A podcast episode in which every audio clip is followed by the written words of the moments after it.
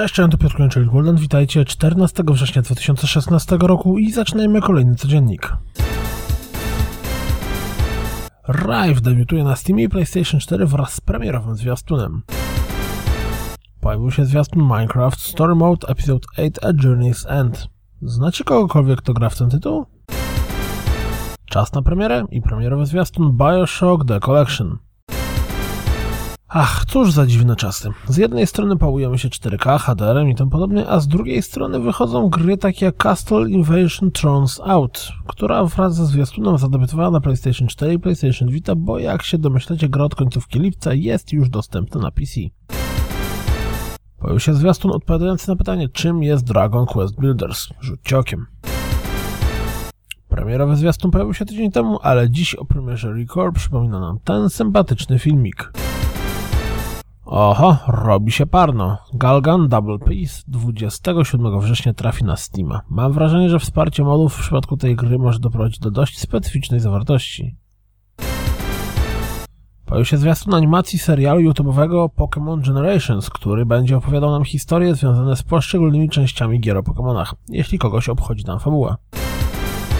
Nowy zwiastun Dishonored 2 pokazuje nam trochę rozgrywki oczami Corvo.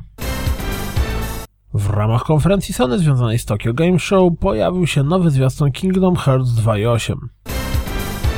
Również Final Fantasy XV dostał nowy japoński zwiastun. Nowy zwiastun Rise of the Tomb Raider także zaznaczył swoją obecność na tej wigilii TGS-u. Przypominajka, demo FIFA 17 jest już dostępny i możecie się śmiać, ale dla mnie ten tryb fabularny wygląda naprawdę mega spoko.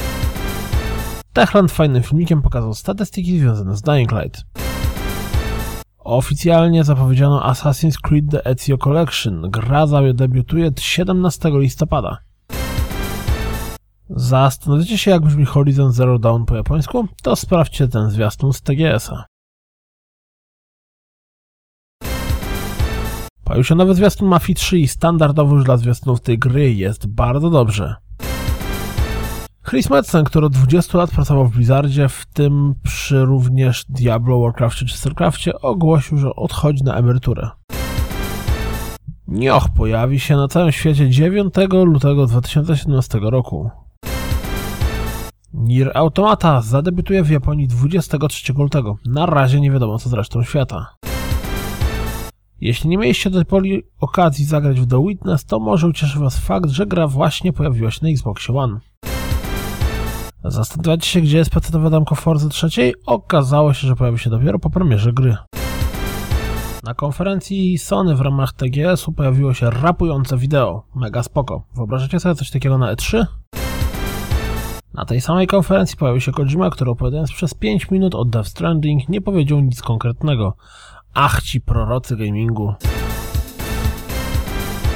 To wszystko na dziś, jak zawsze. Dziękuję za słuchanie. Jak zawsze zapraszam na www.rozgrywkapodcast.pl. Jeśli doceniacie moją pracę, wesprzyjcie mnie na Patronite i mam nadzieję słyszymy się jutro. Trzymajcie się. Cześć!